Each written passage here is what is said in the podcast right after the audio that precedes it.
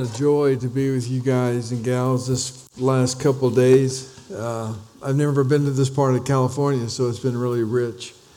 Especially get to share it with some of y'all and the ones of you that have wanted to talk. It's been a joy. I hope I've made sense. Uh, but the challenge this week was to talk about the invested life. The invested life is a life of abiding, and the key verse is John 15, 5. Just remember this unless you abide, you can do nothing. Nothing. Nothing. The, abiding, the invested life is an obedient life. Why call me Lord, Lord, and do not do the things I command you to do? Luke 6, 36. Why do we call him Lord don't obey him? 46, sorry. Luke 6, 46. The invested life is a sharing life. 1 Thessalonians 2, 7, 8, and 9. It's not just the gospel we share, which we always share the gospel, but we share our very lives because people that we invest in become dear to us and we love them and we want them to be grounded and rooted and built up. We want them to make it and survive and flourish. But here's where the rubber hits the road this morning. All this stuff sounds really cool and stuff and gets us all emotional and fired up and we're getting passionate about stuff. And you're a generation that gets passionate about many things. I mean, you even have a conference called Passion for crying out loud. I mean, you guys are a passionate people. But passion that is not focused is just ill spent. And so much of what you guys give your energies and excitement, and enthusiasm to is ill spent. It's temporary. It will not last. It will not stand the test of eternity. So I want to talk about what it means to follow Christ, the cost. What does this cost us? What is this price tag? Grace and salvation were free for you and me. It cost God his son. It was a very costly gift, a very costly opportunity he afforded us to come in to be with him, to come into relationship, cost him the most precious one, the Lord Jesus Christ. What does it cost us to follow Christ? What does it cost us to be a man or woman who is a disciple, a true follower of Jesus, one identified with Christ in all aspects and nuances of our life? What does that cost? Well, that's what we're going to find out this morning in the time that we have left. Let's pray together. Father, I pray that I will not interfere, that I will not be a distraction, I will not do anything that takes away from your message, but let your word flow through me for your glory and your namesake and your honor. Lift your Son, dear Father, high above all else and everyone else, that our eyes will be fixed on Jesus, the author and finisher of our faith. Father, we want to run to the end to hear well done. So help us to weigh seriously the cost to fix to following you. And I pray this in Jesus' name. Amen. If you've paid any attention to the political arena right now, there's many promises being given. I have a verse for you, Hosea 10:4. This is out of the RSV. It says, They spout empty words and make promises they have no intention to keep. So, like poisonous weeds in a farmer's field, perverted justice springs up, just like the poisonous weeds in a farmer's field. We serve a higher cause. We serve a higher God. We serve a ruler whose word is his bond. When God speaks, it is going to happen. When God says something's right, it's right. When he says it's wrong, it's wrong. God's word is inalterable. It is eternally true. God's word is perfect in all its ways. We belong to the kingdom of the living God. We are fortunate to live in this place called the US of A, but this is not the kingdom of God. We're kingdom dwellers. We have a king that's above all else and above anyone else, the Lord God Almighty. Be loyal to him. Be a good citizen of our country, but be loyal to the Lord Jesus Christ. what does it mean to follow Christ? What does it cost me? If I buy a car, I find the car I want, they have this thing called MSRP, manufacturer's suggested retail price. That is a bogus dollar amount they want. That has nothing to do with reality. That isn't even the point of negotiation. The point of negotiation is what the dealer paid for the car. So you got to find out why did the dealer pay for the car? Then you go down from there. You find the point and you begin to negotiate. But I'm talking about what does that car cost? Let's say you pick out a Ford Mustang. They don't make them anymore, but maybe you wanted the Shelby. And you found the sticker price on that Ford Mustang Shelby was $65,000. You wish. and you said, I can buy that car. The payments are only $800 a month. And I live in California, so gas, even at its cheapest, is still about 350 a gallon if I'm lucky. And so, because I had to put premium fuel on that Shelby Mustang. And it's going to get about 12 miles to the gallon. So you calculate the cost miles, gas, oil, maintenance, taxes, license, insurance. And all of a sudden, that $800 a month payment is about 1250 a month is what it's going to cost you just to get in and go to work. Not even talking about running around looking cool. And so you buy that Ford Mustang, but now you realize half your monthly paycheck is caught up in a Ford Mustang Shelby. You couldn't afford it. It kills you financially. It drives you to despair and fretting and pressure. Your life becomes one stress pool, not dead pool, stress pool. It costs you more than you realized. Or you buy a house and you say, The realtor tells me, you can afford this house. Here's a house that's just $20,000 above your high number, and this can easily be absorbed into a 50 year loan. And you know, what does it matter? So you buy a $400,000 home, it's a one bedroom, one bath kitchen, and, and it has an attached garage called a shack. And you have this place that's yours, you only paid $400,000 for it. But you have a 50 year note, it ended up costing you $1.4 million for that $400,000 home. You did not count the cost. You did not understand that you had taxes and insurance and liabilities and upkeep and all these things called utilities that every month count against the cost of that home. What does it cost you to be a follower of Christ? What does it mean to pay the price? What does it mean to count the cost? In Luke chapter 9, verse 23 and 24, Jesus said this And he said to them all, If any man would come after me, let him deny himself, take up his cross daily, and follow me. For what, whoever would save his life will lose it, but he who loses his life for my sake shall find it. What will it cost you? Jesus says this it'll cost you you. Deny yourself your dreams, your aspirations, your goals, all that you're putting value, the objectives you have for life, the direction you're going in your life. Die to that right now. You want to follow Christ? Die to that. Take up your cross daily. Now, to a Jewish man, when Jesus spoke that word, they understood implicitly what he was talking about. It wasn't a gold necklace hung around somebody's neck or a piercing in their nose or on their ear or a tattoo on their big old bicep. That wasn't what it was at all. It was a cruel instrument of barbaric death. And they saw people all outside Jerusalem, those who'd been to Rome, seeing the streets lined with criminals in agony, birds plucking their eyes out, plucking on them while they were still alive, them dying slow, agony filled deaths. It was an instrument of death. And Jesus said, You want to follow me? Die to your dreams and your life objectives and your goals. Die to self. Take up your cross. Be a dead man walking. That's what it will cost you. You want to follow Christ? You got to be a dead man walking. Sean Penn made a movie about a man who was on his last days in a death cell, waiting for the executioner to call his number. And when the dead man is going to the execution, those, if there's any other inmates down on the death row, they will all clap the, the bars with their cups and say, Dead man walking, dead man walking, dead man walking. You know why they do that?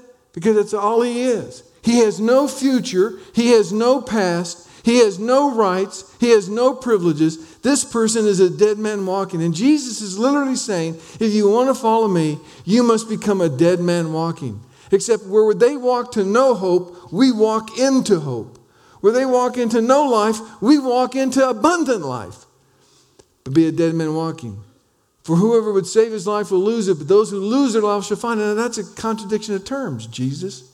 If I lose it, I find it. What he's saying is that you exchange your reality for his reality. You exchange what you think is life for his abundant life. You exchange what you call fun for the real meaning and purpose of living.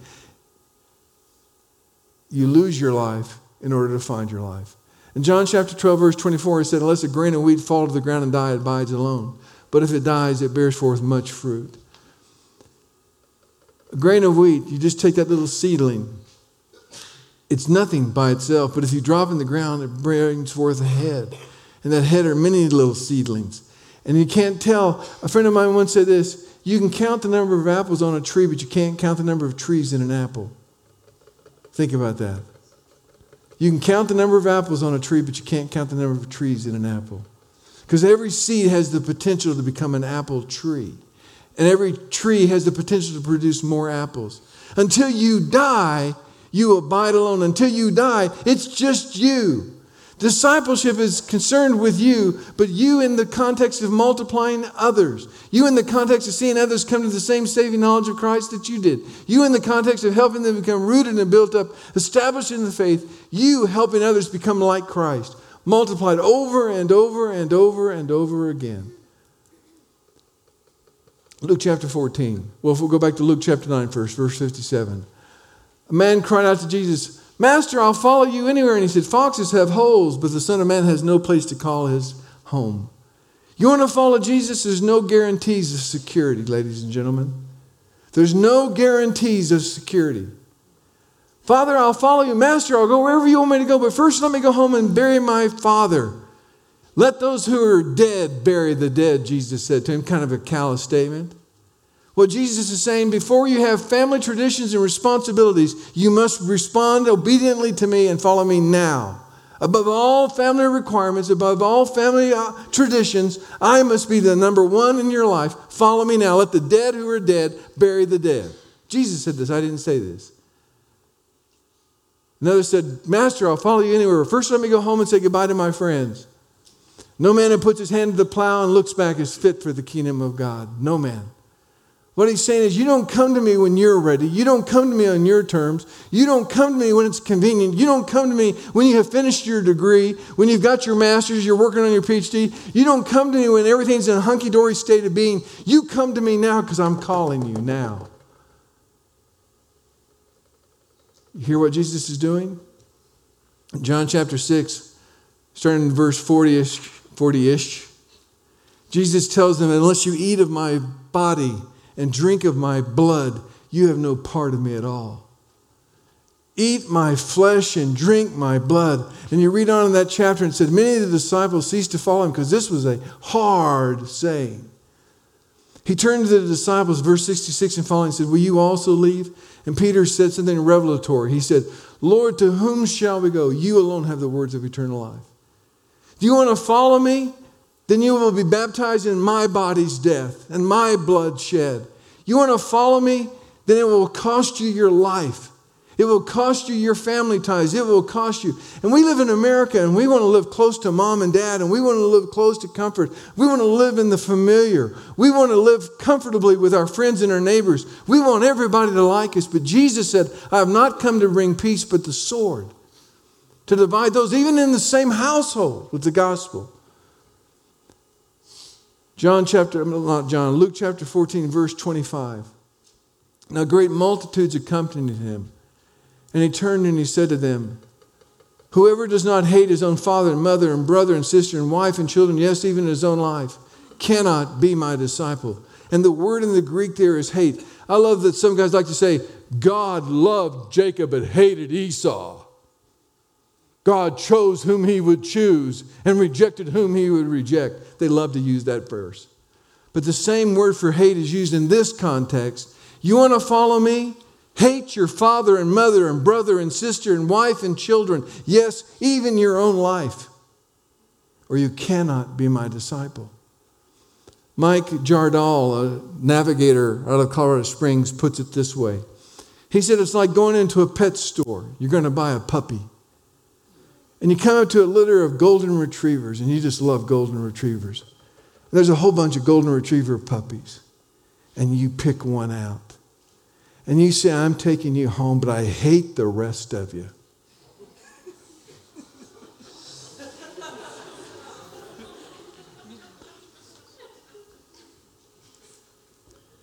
You see, what Jesus is saying, there can be no relationship that challenges his authority in your life.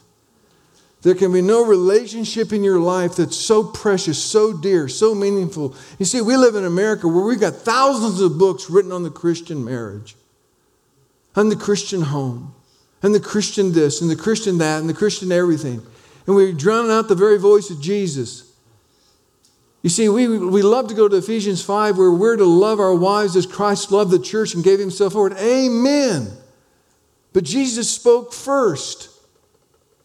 If any of these even challenge me, you cannot be my disciple. I loved my girlfriend who's now my wife. But as a college student, I had made a vow to God that God, whatever you wanted in my life, if there's anything usable in my life, you got it. And I didn't know what I was doing, but I knew I meant what I prayed. And I knew I wanted to love God supremely. And so I broke up with her when I got back to school. Because I had to make sure I loved God more than I loved her. I had to make sure that when push came to shove, God wins every time. My boys, I have a 40 year old son and a 36 year old son, they'll, they'll tell you their daddy loves them a great deal, but he, he loves God more. And that's the way it has to be. My wife knows how much I love her and how much I think of her and how much I value her. But she also knows she comes in number two in my life. Jesus has got to be number one, unquestionably. He goes on and says, Consider the cost. First of all, he says, Whoever does not come after me cannot be my disciple. For what man building a building does not first sit down and count the cost, rather to see if he has enough after building the foundation and is unable to finish. People walk by and begin to mock him, saying, This man began to build but was unable to finish. Some of you here have the potential of becoming a half built building. You really want to serve God as long as the price is not too high. You really want to follow Christ as long as it's not too difficult. You really want to serve God as long as you don't have to move away from mom and dad. You really want to serve God. In fact, my mentor, Max Barnett, says the number one deterrent to American missions is the Christian family. Because moms and dads do not want their kids to go. Moms and dads do not want their children to be the ones that step up and say, I will go, send me. They want you to go, but not mine to go. They have good intentions, they have good hearts, they've poured their life into their children to raise them right. And when push comes to shove, they push back because they don't want to lose their babies to the mission field. I think it was Jim Elliot who said something like this It is no fool who loses what he cannot keep to gain what he cannot lose. And he was talking about his life. I'm sure his parents wondered what in the world our son was doing when he got on a plane and took his bride and went to minister to the Auca Indians in Ecuador. Many thought, what a waste. What a waste of a quality young man. Not just him, but James and others, Saint and all those other guys that died with him. No, no, no. They were used of God as martyrs to begin the modern mission movement that we still feel effects of today. Jesus said, Count the cost lest you become like a half built building. But he doesn't stop there. What king going to war does not first sit down and determine when he with his 10,000 can he go against him who comes with 20,000? And if not, does he not send an emissary out to negotiate terms of peace? Can I win this battle? If I send my 10,000 troops, can I beat this guy with 20? Can I conquer him? Can I win? Oops, I can't. I must negotiate terms of peace. Some of you have already compromised. You've already made decisions. God, I'll follow you to this place, but gosh, I can't go any further than this. I'll do this, but I can't go any further than this. I'll go this, but I can't go any further than this. You've already forfeited the victory. Verse 33 says, Whoever of you does not renounce all that he has cannot be my disciple. Do you hear what he said? Whoever you that does not renounce all that he has cannot be my disciple. And this is echoed all through the scripture. Paul put it this way I am crucified with Christ. Nevertheless, I live, yet not I, but Christ lives in me. And the life that I now live in the flesh, I live by the power of the Son of God who loved me and gave himself for me. Galatians 2.20. Paul said, I am a dead man walking. In Philippians 3 7 and 8, he said the things that once had meaning to him, he counts as rubbish. He counts all things as lost for the surpassing worth of knowing Christ Jesus as Lord. Then he said that I may know him and the power of his resurrection. But it starts I want to know him. I want to be transformed by him. I want to be made new by him. I want to be created a beginning new life in him. I want to know him and the power of his resurrection and the fellowship of his sufferings to Paul, there was no such thing as talking about following Jesus without sufferings. If you followed Jesus, sufferings came with it. If you followed Jesus, persecution came with it. If you followed Jesus, hard times were going to follow you. And yet, we in America, we pray that bad things don't happen. We pray that we have peace. We pray this and that. And the American church is the only church in the history of the kingdom of God that has never experienced persecution. Never have so many had so much and done so little with it. Now, we've done a lot of things, amazing things. God's used the American church to spread missions throughout the world. But we've sent money when we should have been sending souls. Because we would send, we find it's easier to give our money than to give our children. You hear what Jesus is saying?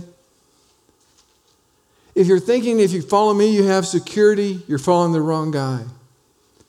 If you want to follow me but maintain the traditions of your family, of your, of your lineage, if you want to maintain your integrity of family responsibilities, then just let the dead bury the dead because you can't follow me. You want to go home and say goodbye to all your friends and have a farewell party? Sounds reasonable to me. No, if you put your hand to the plow, you can't look back because if you do, you're going to plow a crooked line, and we got no need for crooked lines, my friend. You want to follow me? Then deny yourself.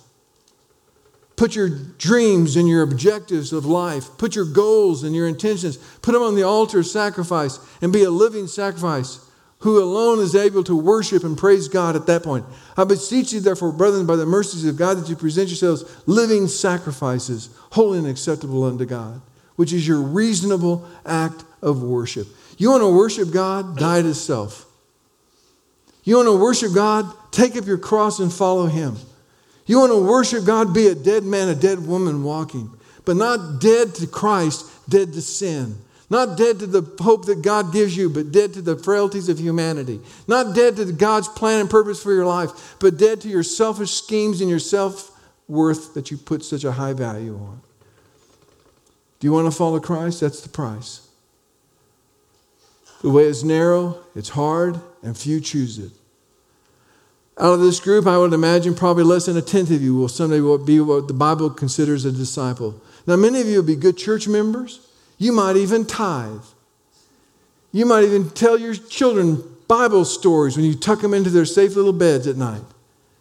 You will grow them up and you want them to be engineers and doctors and lawyers and accountants and all kinds of good things that God can use in His kingdom expansion if you just let your hand off their throat. You want to follow Jesus, it'll cost you one thing. Luke chapter 18, verse 18, and this is the beginning of a story that I love. A man came to Jesus and said, Good teacher, what must I do to inherit eternal life? Why call me good? There's none good but the Father. You know the commandments, what they say, thou shalt not kill, thou shalt not steal, thou shalt not commit adultery, you shall not covet your neighbor's wife. All these things I've done since my youth. I'm sure he's feeling pretty good about himself about now.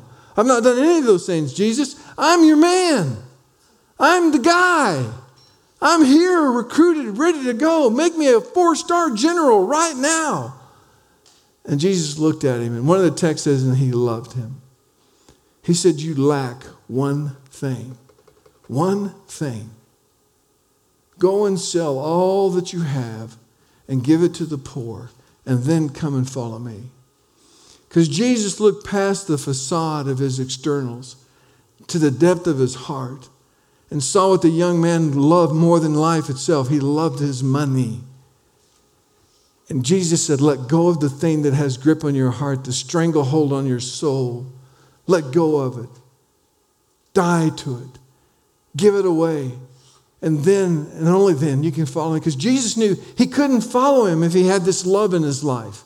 He couldn't follow him if his loyalty was divided. He couldn't follow him if his dedication was given to others as much given to Christ, because it would be contrasted. That's what happened to Judas. Well, I thought Judas had no choice. Okay. He made a choice to betray the Son of God for 30 pieces of silver. What choices are you making? What choices are you making? Do you want to follow Christ? There's no security you want to follow Christ? Accept the security of knowing that you're His and nothing can pluck you out of His hand, that nothing can separate you from His love, that nothing can ever stand against you because God, who is in you, is greater than He is in the world. Can they kill the body? Yeah, but they can't touch your spirit. You want to follow Jesus? There can be no relationship that challenges God that means when you're married and you love your wife, you love your husband greatly as Christ loved the church, or respect your husband as the church should respect the head, Jesus. It means that Jesus always wins. When Jesus says go, you get up and go. It doesn't matter that you just bought this nice, fine house. It doesn't matter that you just took that nice, fine promotion. You obey Christ. Christ's command is supreme. No relationship challenges Jesus. And all these are hard, aren't they? All these are hard. I wish I could say I've mastered them, but I struggle with them every day too. When my son moved 15 hours away, it hurt. When he was planning on moving to Cambodia, I was on the outside going, Son, I'm proud of you. Inside, I was going, Don't go, don't go, don't go. Stay but close to me. But you see, I wanted my sons to fulfill the purpose God had for them, not my selfish wants to have them near me. I wanted my family to be able to point to their father and know that they were loved, but that their daddy loved Jesus more than he loved them and showed them what love looks like. Sometimes I failed miserably. Sometimes I substituted busyness for God's activity of productivity. And sometimes I just got my workaholic tendencies mixed up with obedience to God. But do you hear Jesus speaking to you this morning? Do you want to have an abiding life, an obedient life? Do you want to have a life of sharing? Then it's going to cost you one thing. You've got to let go of this one thing your life. If you're going to be the man, the woman that God wants you to be, He has to be supremely in charge of your life. He has to be supremely in charge of your future, your spouse, if there's going to be one. There may not be one. Paul would have said, stay single. But he lived in a world of great persecution, a world that he saw suffering and trials. And why would you want to take a wife or into that or children into that? It wasn't that he was anti marriage, he was just anti getting families killed when only the man needed to get killed. Let me tell you something, ladies and gentlemen. If you want to follow Christ, the challenge has not changed, the cost has not changed, the requirements have not changed since the first century church. It will cost you one thing your life.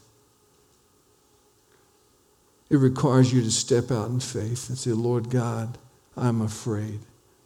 But there's no place else to turn, there's no one else to turn to.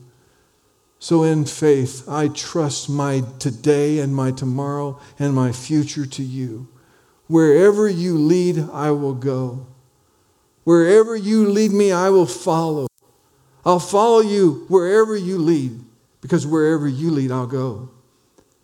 Will you be a dead man, a dead woman walking? Now, here's the beautiful thing about a cross.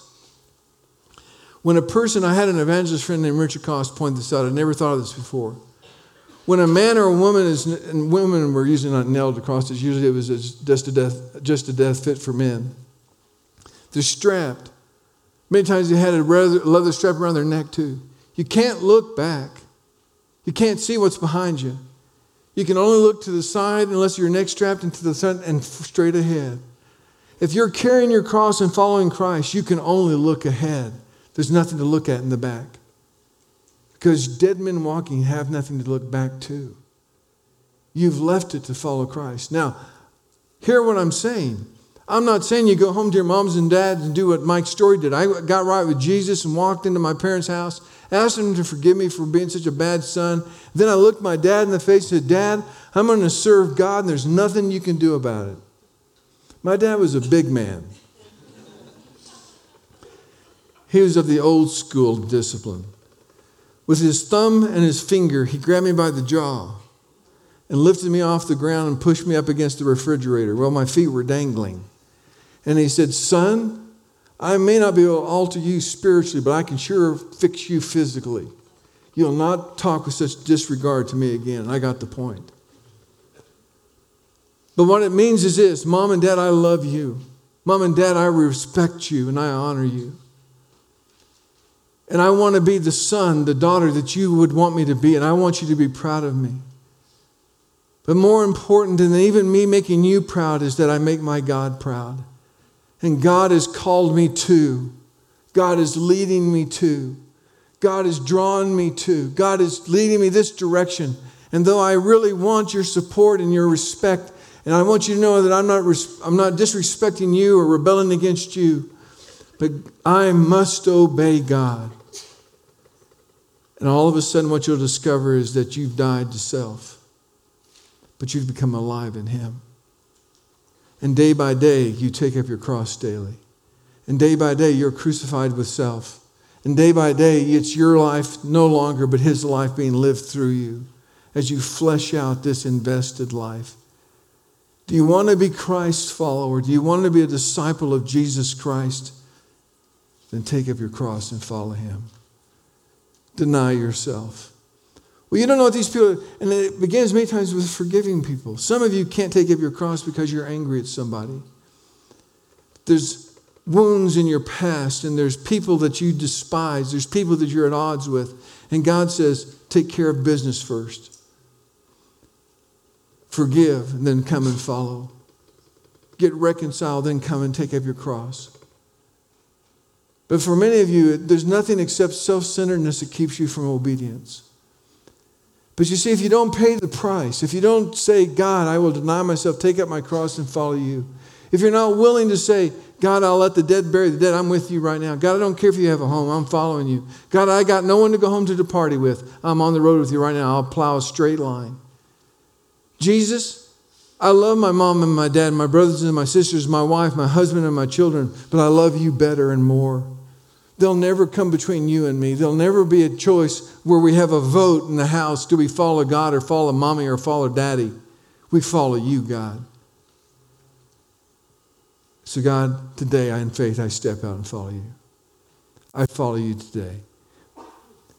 I would pray you would make that decision because that's the price that's required to be a person who abides, to be a person who truly is obedient to Christ, to be a person who truly shares Christ. In America, we've learned how to do things in our convenience, in our comfort.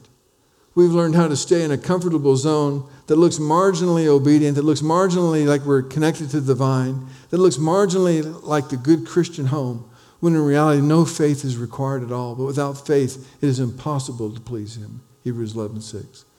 If I have not faith, if it's not costing me to step out in faith, I am not pleasing my God.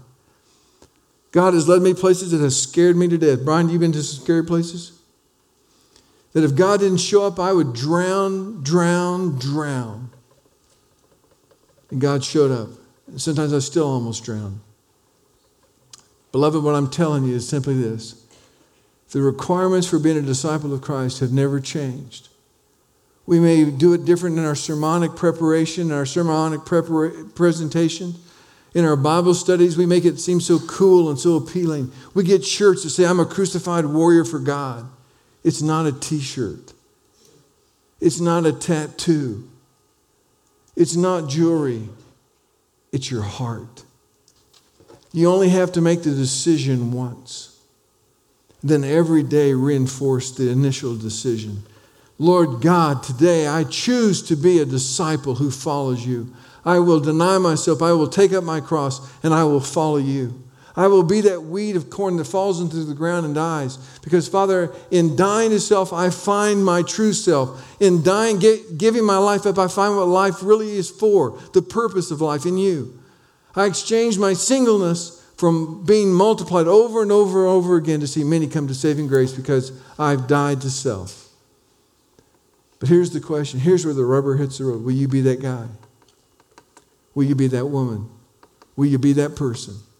The choice is yours. When he said, If you don't eat my flesh and drink my blood, many went away from him because it was a hard, hard saying, because they understood what he was saying. Because that's the chapter he said, I am the bread of life. This is who I am. In John chapter 4, he said, I am the living water. He was defining for them, these Jewish people, who he was. And if they wanted to follow him, they had to identify not just with his life, but with his death. Ladies and gentlemen, I ask you again are you willing to be his disciples? The cost has not changed. I wish I could make it easy and say, oh, yes, the Christian life is like coming to Hume Lake forever and ever. Amen. Praise God. You're going to be healthy, wealthy, and wise all your life. You're never going to have a problem once. Your kids are all going to grow up and call you blessed. You're going to make plenty of money. You'll never get sick. You'll never have hardship.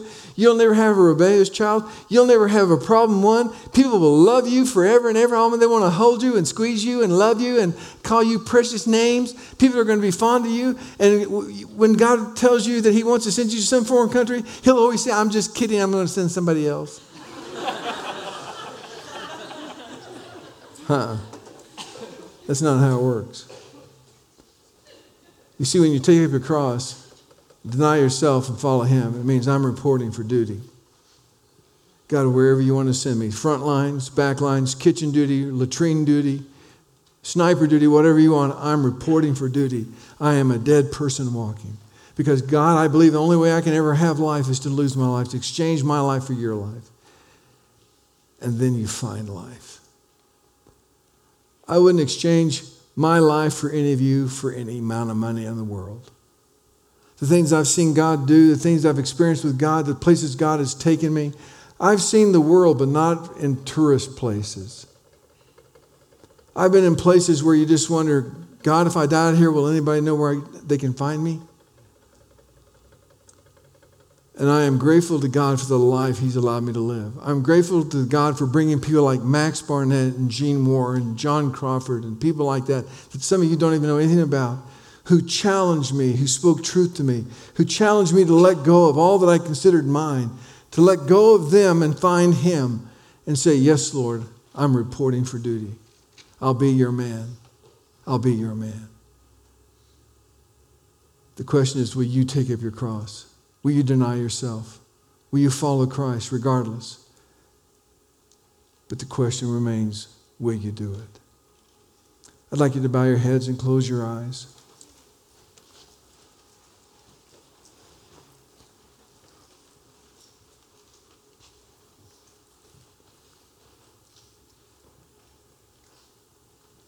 How many of you can acknowledge that this thought scares you a bit? Let's lift your hand and put it down. Amen. Scares me too, every day. But how many of you would be willing to say, Mike, as best I understand the Word of God? Because I know this is not the first time you've heard this. If you're at CBU, if you're at USC, if you're at Chico State, or any of the other places these men of God minister, you've heard this before. But here's what I want you to hear now Will you report for duty? Will you purposely choose to follow Christ as his disciple? Bringing your fears and your apprehensions with you, but laying them at the throne of his grace. And in the life that Christ lives through you, stepping out in faith, obeying him. If you're willing to do that, to the best you understand it, stand up. Heads are bowed and eyes are still closed. Father, you know who stands and who remains seated. You know why those remain seated. Maybe just because they're just blatantly honest. They're just afraid. They've got reasons. They've got thoughts. They've got to count, they've got to count the cost. And so, Father, bless their honesty. But these that have stood up, I pray that, Father, they understand the cost is their very life. And what they are saying to you is they are reporting for duty, whatever that means because they realize they cannot hold on to something they cannot keep, but they want to gain something they cannot lose, and that's your perfect, blessed will. And you've called us to be living sacrifices, holy and acceptable unto you. For that alone is our reasonable act of worship. Jesus, here we are. May we be proven to be men and women of integrity who follow you who take up our crosses, who daily pursue you, who make a choice this day that will last our entire life, that we will be the disciples who follow you to the ends of the earth. Whatever you may wish of us, we will do. Because nothing challenges your call and your leadership and your lordship in our life. Have your hand upon every man and woman that stands. Have your hand upon them Place your Holy Spirit in all fullness in them. Guide them to the place you would have them to go. Do with them as you see fit. You are the potter, we are the clay. We are all the works of your hand, O God. So do with us as you wish. You lead and we follow. We're reporting for duty. In Jesus' name, amen. God bless you all. Be seated.